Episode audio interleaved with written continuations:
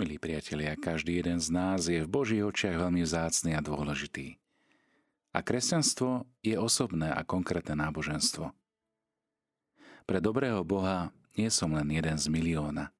Nie som nejaké číslo, nejaká štatistika. Dokonca ten stratený posledný hriešnik je zreničkou v jeho očiach. Náš Boh chce, aby sme žili život v plnosti, aby sme boli naozaj šťastní, požehnaní. On je ten, ktorý nás pozná lepšie, ako poznáme samých seba. On je ten, kto nás miluje viac, ako milujeme samých seba. A tak či sme dobrí alebo zlí, úspešní alebo neschopní, či sme v riechu alebo v milosti, Boh nás stále nekonečne a rovnako miluje. Lebo miluje každú jednu ovečku bezpodmienečne a dokonale a záleží mu na nej. Ak sa mu stratí, neváha sa vydať hľadať ju. Opúšťa 99 a vydáva sa za to stratenou. Toto je krásny obraz dobrého pastiera a zároveň aj Božej nehy, voči ľuďom, ako sme to počuli v prvom čítaní. Potešujte, potešujte môj ľud, vraví váš Boh. Títo slova proroka Izajáša sú plné nádeje. Boh už neoslovuje Izrael ako kedysi. Ľud, vyvolený národ. Ale oslovuje ho ako milujúci manžel svoju manželku. Môj ľud, slová naplnené nehou a veľkou láskou. Prečo si Boh, ktorý bol svojim ľudom podvedený, znovu vyberá tých, ktorí sa voči nemu ukázali ako neverní? Pretože Boh nikdy neprestane byť neverný. Boh nevie byť neverný. V jeho srdci je miesto dokonca aj pre nevernú manželku. Boh ako podvedený manžel. Chce vyvie svoju milovanú na púšť, áno, späť na púšť. A tam sa v nerušenom tichu chce prihovárať k jej srdcu. Chce na novo vyznať zmluvu lásky, lebo ona je jeho milovaná. Aj keď riskuje opäť zradu a odmietnutie, vie, že láska mu za to stojí. Lebo je Boh láska. Ježišovo učenie je úplne prevrátené ľudskému mysleniu. Ale Bohu sa nepáči byť sudcom a už vôbec nie katom. Boh je ako dobrý pastier, ktorý neodpočinie, pokiaľ neprivedie do svojho domu tú, ktorá by bola možno jediná a posledná stratená duša. Čo myslíte? Keby mal niekto 100 viec a jedna z nich by zavlúdila, nenechá tých 99 na vrchoch a nepôjde hľadať tú, čo zablúdila. Márína láska v tomto adventnom období a starostlivosť o záchranu ľudí hriešných, stratených, ohrozených, slabých a maličkých a nielen starostlivosť o dobrých a silných, duchovne zdravých, je jednou z veľkých tajomstiev Božej lásky a nehy.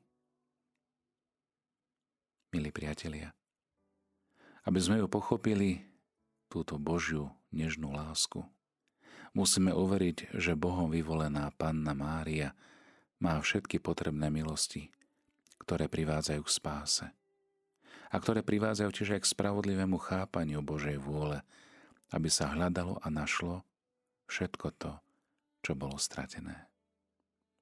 Som tvojou ovečkou, pane.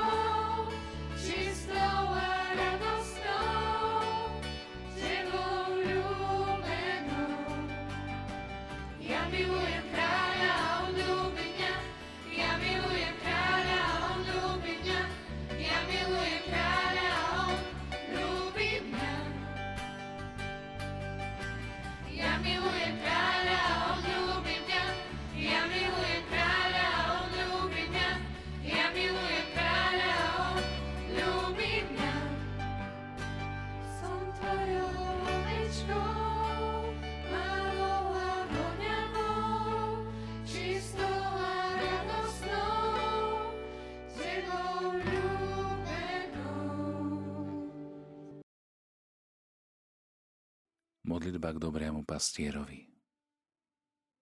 Pane, ak ma na tomto budeš pásť, určite mi dáš ľahnúť cez poludnie, keď budem s tebou spať v pokoji a odpočiniem si vo svetle, ktoré nepozná tieň. Veď na poludnie tieňa niet, lebo slnko svieti nad hlavou.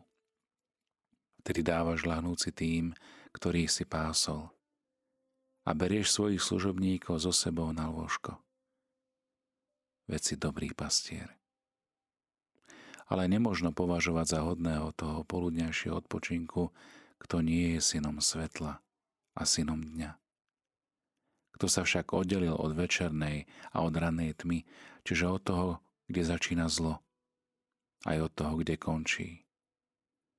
Ten bude na poludní odpočívať na slnku spravodlivosti. Milí priatelia, tieto slová svätého Gregora z Nisy hovoria o dôvere, hovoria o Božej nežnosti, ale zároveň hovoria aj o zodpovednosti pastiera za zverené stádo. Hľadá stratené, ošetruje zranené, berie dolo na tie, ktoré sa možno zatúlali a takýmto spôsobom prejavuje nežnosť a lásku.